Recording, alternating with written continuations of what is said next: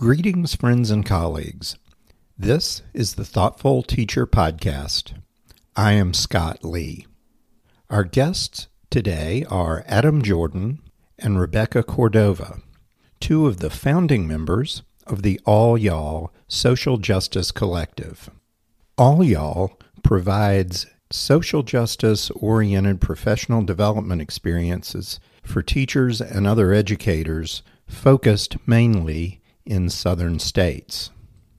Adam Jordan is an associate professor of special education at the College of Charleston. He is a former K 12 alternative middle and high school teacher, and his work focuses on creating equitable and healthy spaces for students. Rebekah Cordova is a professor in the Teacher Inquiry Program at the University of Florida. Adam and Rebekah, thank you for joining us. Yeah, thanks for having us, man. Us. So, uh, first off, uh, one of you or both of you, however you want to do it, could briefly give us just a short description of what the All Y'all Social Justice Collective is all about. Sure, I would be happy to. We are a group of, we've got about 10 folks um, that make up the collective members. We are teachers, faculty members, and education activists in the Southeast. And so our work is to provide professional development uh, that's justice oriented for teachers in the South at no cost. So that is mm-hmm. our primary work. And no cost. That's at no cost, pre- free. Uh, at, no, is, at no cost to them. Yeah. yeah, nothing is really free. Right, right. So anyway, well, great, and we're going to get deeper into a lot more about that uh, as we go on. First off, Adam, I'd like to ask you. Uh, you curate and sometimes write a column on the All Y'all site called The Mouth of the South. And in your very first column, you uh, state people should be happy, teachers should be happy. Now, it seems sad that it's necessary to say that in the first place, but can you tell us a little bit more about what you were thinking when you wrote that? Yes, for sure. So, first of all, Rebekah also really helps to coordinate the Mouth of the South piece, so I can't take all the credit for that. but when we wrote that first piece, it was kind of our introduction in in the kind of column writing realm of things uh, for all y'all and I wrote those words. I, I, I mulled for a long time about what words are the right words to start a column like that with, right? And those words, if you read the whole piece, they were kind of rooted in the mission of all y'all as well as kind of my own background. So if you read the piece, I grew up uh, in, a, in, a, very small place, small town in uh, rural North Georgia uh, called mm-hmm. Pocataligo. And I grew up, uh, you know, working poor and a lot of times in the academy or in higher ed, when you talk about that kind of background, people sort of have a sympathetic response. Like it just must have been terrible, right? Mm-hmm. You were just in those foothills on dirt roads and you must have been miserable.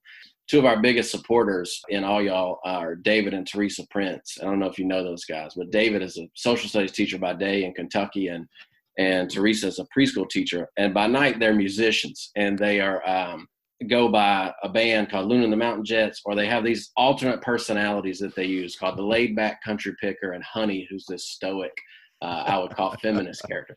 And he wrote a song called Bonaparte, talking about this thing, talking about growing up in rural Kentucky and telling people, like, you know, that I grew up here, the holler I grew up in is underwater now because they built a dam. And people rhetorically saying, oh man, you know, that must have been terrible. It must have been awful. How can this be true? I feel for you. And his mm-hmm. response mm-hmm. was always, I probably had it better than you think, right? I know right. I had it better than you think.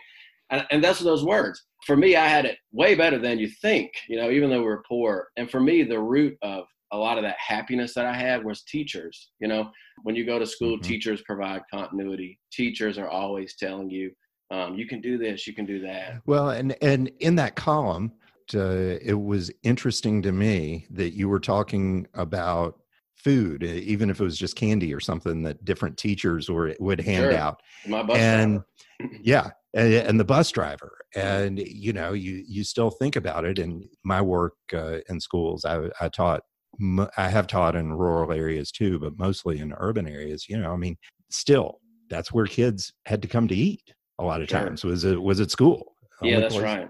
And I think people sometimes mistake both rural and urban communities. I mean, rural rural communities you know they, a lot of times they, they stick together it's not all this misery that sometimes gets per- perpetuated same in urban communities mm-hmm. uh, if you ever uh, follow Chris Emdin's work, I remember him talking about giving cameras to kids when he was teaching in, in urban environments and expecting them in, in like a weathering lesson to come back and take photos of, of buildings that were falling apart or whatnot. And they would take pictures of sunsets and happy yeah. things. And, and I feel like that's sort of the theme is as all y'all, we, we're not, we're out to kind of bust some myths about the South right. and, and bust some of these stereotypes that become stereotypes that end up uh, marginalizing people right? Mm-hmm. And I, that's all connected to me. So that teachers are happy, yeah. people are happy is connected to like breaking down a lot of those myths. And yeah, I'd like to um, uh, bring uh, Rebekah back in also. Further down in the same piece, you say that kind of how you all, I guess, got connected, got to know each other was conversations that you had where you say that uh, both of you share, and I'm quoting here, one, a love for the South and for teaching, two, a disdain for exploitive, unrealistic professional development and education. And I'd like for each of you to tell us a little bit more about what this means uh, to you. I'm like, like Adam. I grew up in uh, rural areas, also from a family that was fairly challenged in terms of, of monetary resources. My dad was a clear cutter, and we moved around a lot in the Ozarks. Mm-hmm. And so, but I didn't go to school until fifth grade into public school. My mom was an educator, and she chose to keep us home, and she was very focused on us learning basically not from institutions. So I taught was taught from a very early age that education was not connected to institutions. And that pretty much imprinted my ideas around what teaching and learning was. So when I finally went to school in fifth grade, you know, it was very startling to me to finally see what schools were. And so as much as I loved and made great relationships with teachers, it was very clear to me very early on that schools were really about control and compliance because I had lived without them and had been fine. so, you know, I navigated schooling pretty well, but I became a teacher primarily because I hated school. I hated being controlled. I hated feeling like there's only one right way to do things. I hated you know all kinds of you know i love my rural spaces but the reality was is that it's also can be very hard to grow up in rural spaces when you are a religious minority or or anything else. And so i also mm. was very prone to understanding that not not everyone loves school. And and i wanted to be that teacher that would help make the difference for other mm. kids. And so I think one of the reasons Adam and I clicked so much was because we came from some similar backgrounds and we also can see through also a lot of the uh, work that schools do. Like we can both love them and critique them. And we critique them because we really believe in the work that they could do. But we critique them because a lot of the things that schools and, and professional development and teachers are doing don't always aren't always in the best interest of kids and they're best they're in the best interest of systems so we wanted to try to make a difference in the ways we could. Do you have anything to add to that, Adam, or? Yeah, sure. I mean, just terms to the the first point, right? That's this connection to the South and to mm-hmm. teaching. I think both of those in my head uh, kind of connect in that I think like if you talk to a lot of rural Southerners or urban Southerners, um, and this is not true just for people in the South. This is true for people anywhere you are in the world, right? Mm-hmm. There's there's something in the human experience of being connected to your place, whatever your place is, and however you define your place. You know, for mm-hmm. me that is the rural South. And because when something is yours, you you can take the the criticism of it and you can criticize it, but you also have to fight for it, right?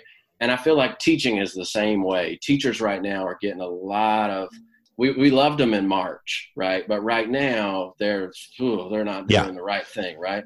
So uh-huh. we've shifted that narrative, and that means that we have to fight for those people, and we have to fight for right. those places um, because it, it, matters. So I would yeah. I would just add that. You know, I keep thinking about I'm doing some work separate from this podcast dealing with uh, social justice also, and so I always think about even the word social justice and mm. talking about social justice is kind of taboo in the profession. Although, you know, maybe that could be changing a little bit in the culture around us. But you've both mentioned about the importance of teachers being involved in change. What do you think teachers could or should be doing? I can I can start this. And so you that's a huge question, Scott. And you, yes, and you know, I know, and, you know and we, we, won't finish it today. Right. But well, any anytime you get a huge question, you're not a Southern Appalachian if you don't quote your grandmama. So I'm gonna quote my grandmama. Okay, so my grandmama always told me. So she grew up also very poor in, in rural North Georgia, and her dream was to become a teacher. But of, of course, she didn't ever get to realize that because of poverty and, and other issues. Mm-hmm. But she always said to me, when you see something wrong, you better use whatever power you got to make it right.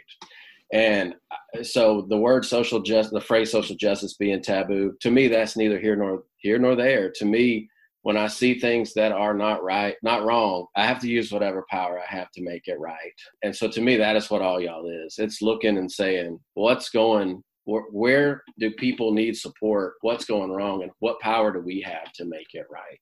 So, and, and that, and in the professional development world, to go back to, to go back a second, professional development is often exploitive because it always blows my mind that you have uh, you go into a school and you have a room full of people with degrees and and love of kids and they're signing up to do a job where they're not going to be wealthy and they're giving themselves all this stuff. you have all this intellectual capital right in front of you and then what do you mm. do? You talk to them, not with right. them. Right. We've all seen too much edutainment as yes. opposed to yeah. professional development. But yeah, yeah anyway. that's the phrase I want to be taboo. Edutainment. edutainment. Not, not, not social justice. Edutainment. Yeah, edutainment. Right.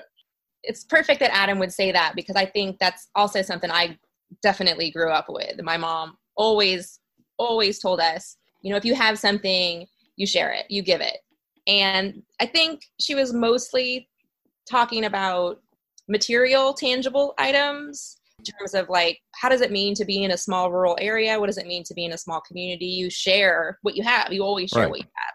But it always i think carried over into more intangible things like care and energy and labor. And if you can help someone build their fence or you can help someone haul trash um, it's not just the truck you're you're loaning out right it's your time it's your care mm-hmm. it's your it's your compassion and then when you pair it up with my faith drives a lot of what I do. And, and so I was raised very clearly to understand that, you know, Judaism asks us to do one thing, and that one thing is to pursue justice. And everything mm-hmm. else is pretty secondary. And so when you pair those things together, to me, it was like Adam said, it's almost irrelevant what certain systems may determine um, taboo or not taboo, because one, they systems that are exploit people and don't want to change. So they're going to make something taboo that might disrupt them. And two it's never wrong to fight for justice. That is the that is the foundation of of my faith and my work in this world. And my mom raised me to believe that being a teacher was the most amazing and powerful and transformative thing you could offer to the world i think where I come from is it doesn't always mean that school is that place, right? And so I want to see education and teaching as something that we ask for more of in schools because sometimes it's there and then sometimes it's not. And I think we need to be clear about why. And so when we love on teachers, it's also this understanding that ultimately we're there to serve the interests of education. And that's a powerful experience. And they mm-hmm. deserve. Mm-hmm that respect and professional development could be a place for that and often right. it's not what you all are bringing up talking about compassion and empathy and, and justice you know we almost in schools put those in a box our bullying prevention or social emotional learning rather than in everything that we do so i guess my question and it's another big one how would you encourage teachers to take action I can just use my own daily experience right now. I think that there's a lot of variables in terms of how teachers can be agents of change. I think mostly it'll come down to your own beliefs and understandings of the purposes of education and your role in it you know like what drives you to do this incredibly challenging and hard work because you're going to sustain yourself when you are clear on the reasons why you're in it.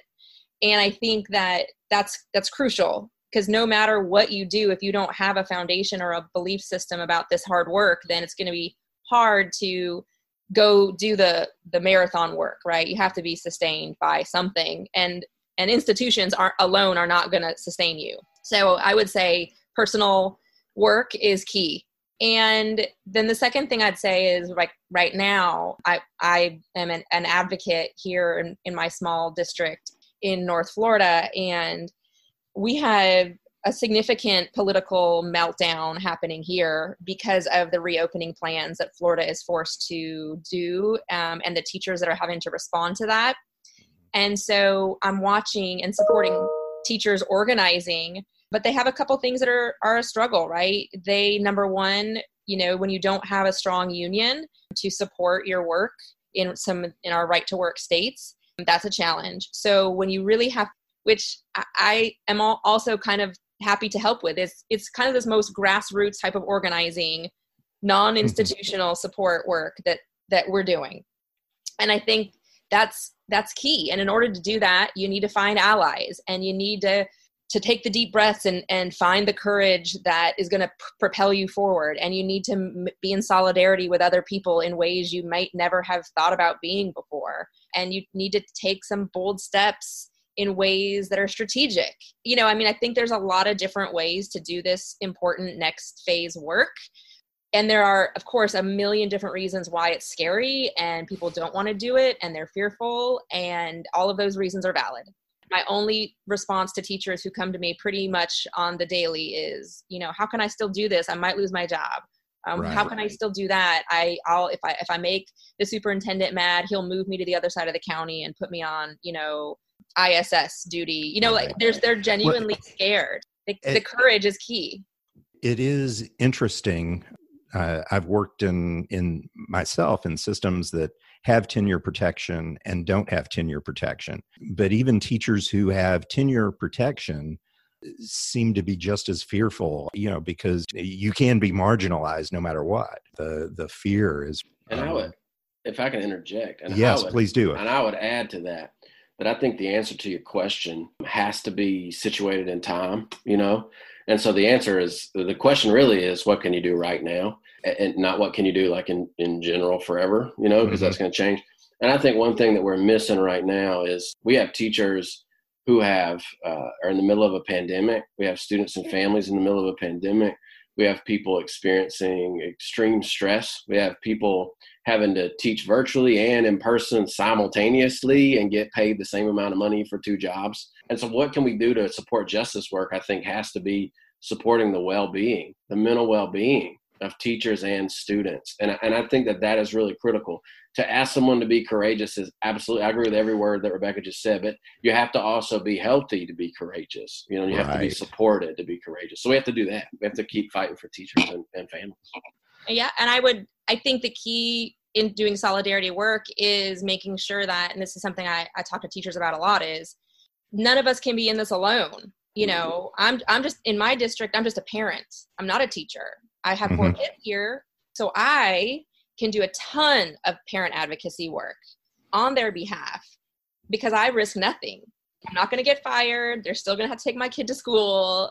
Um, so when I talk about strategic organizing, like I think it's really key what Adam is saying. Like health is key because and there's a way to build solidarity and come together and say this is what we need to do. Who is best situated to do this well right? And sometimes right. not a teacher sometimes it's a parent.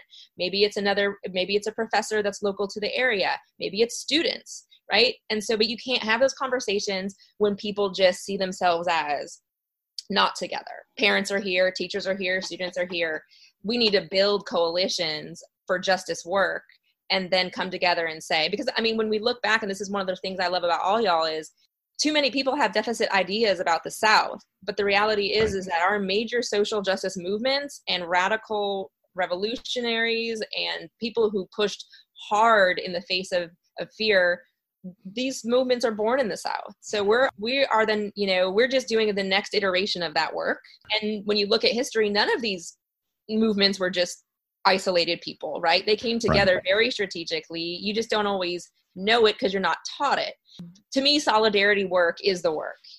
It's just we need to be we need to know how to do solidarity work. And i think that's one of the things all y'all likes to do because when we bring teachers together we're not just bringing teachers together. We always say community activists students if you're just interested in education if you're a parent if you're a professor if you're um, a lawyer like everybody come because we really are all in this together. So let's act like we are.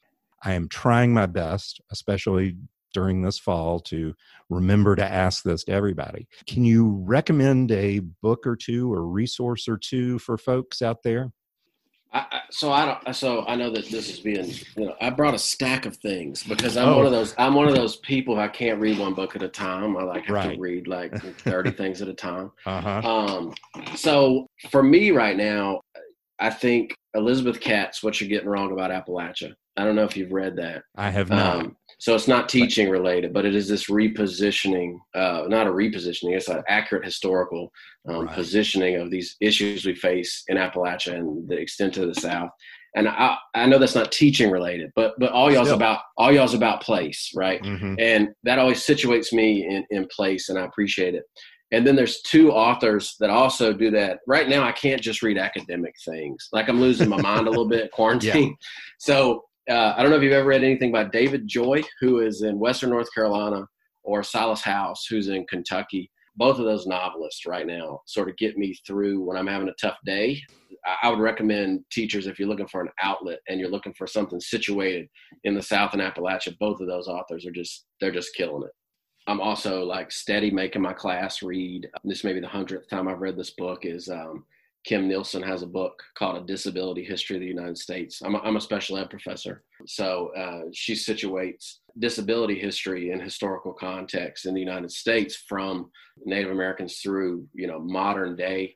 It always helps me when we think back to like, what should we be doing right now? What is the social justice work? That book always helps me situate the reality that the work we're doing is we didn't start it. Like it's right. so deep and it's so and it's so connected you know? You don't just do work in the area of race or class or gender or abilities. You know you it's all it's all connected in, in, in a way of people uh, being connected. So all those books and i got about 30 more i could do but you know yeah. I'll, I'll stop and let i'll let rebekah name name some books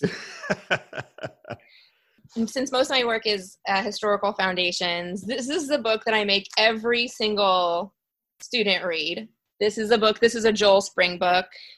Deculturalization and the Struggle for Equality A Brief History of the Education of Dominated Cultures in the United States. Mm-hmm. So it's one of the few books where you can get a very clear understanding of the history of schooling and how it can as an institution act either as you know an institution that normalizes or marginalizes.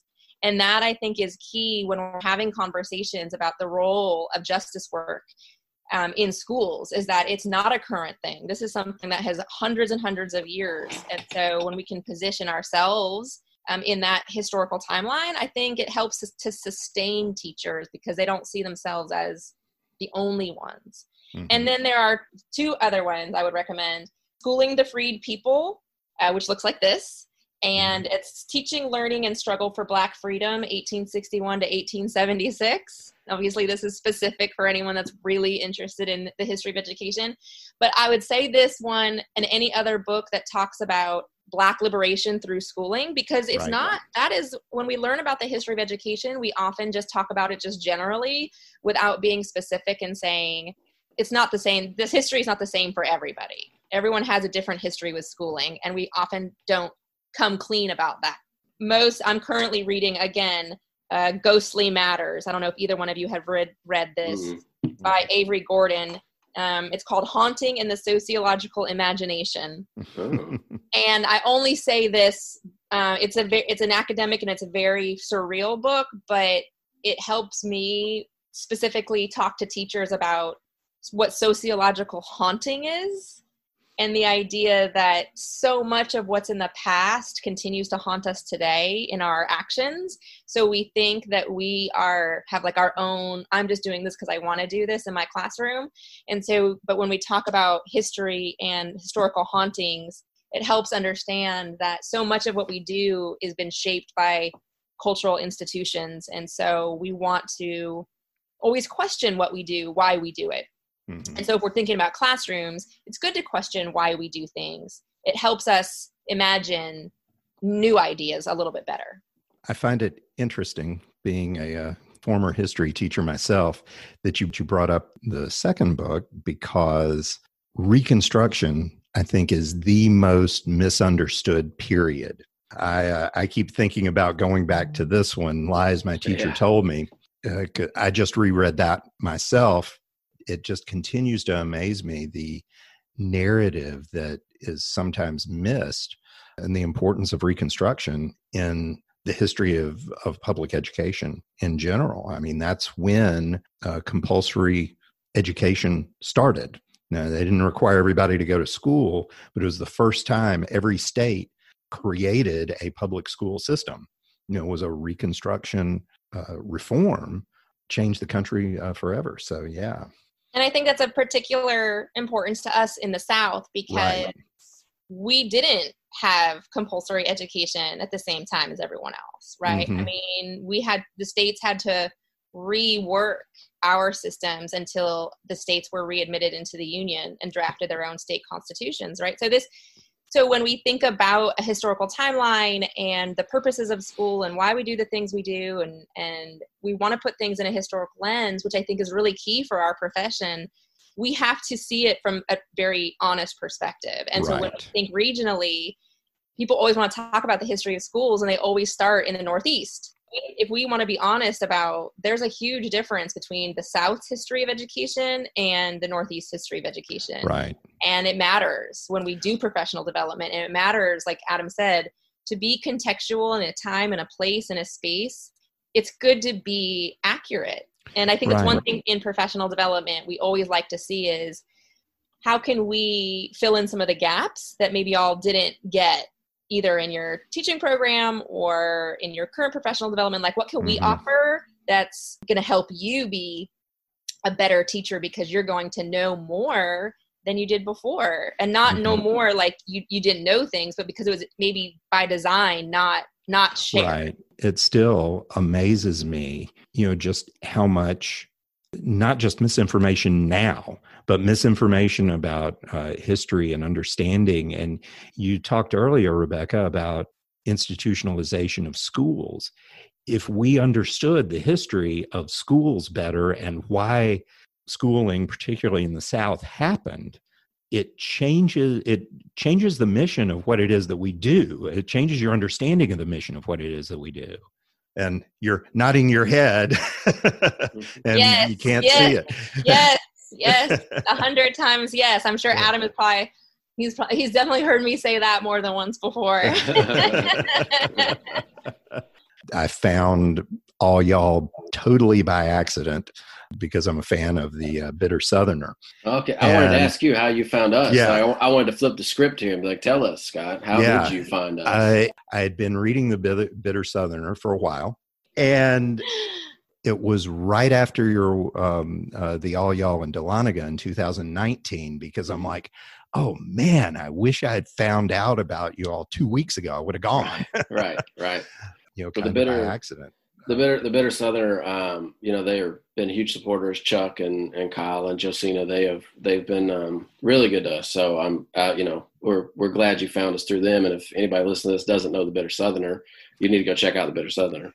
Absolutely. Yeah. Last summer, um, I had stopped doing interviews uh, for this podcast. And so I was just uh, doing commentaries uh, through the summer. And, uh, I did, did do an episode uh, back in, I think that was published back in June about an article in the Bitter Southerner about Ahmaud Arbery. Mm-hmm. Yeah, Um, always been a fan of, or have ever since I found it, have been a fan of the Bitter Southerner. yeah. The Bitter Southerner connected. Uh, the Bitter Southerner connected Rebekah and I. That's how we originally connected. Was Oh. through the through the Bitter Southerner. Yeah. Okay.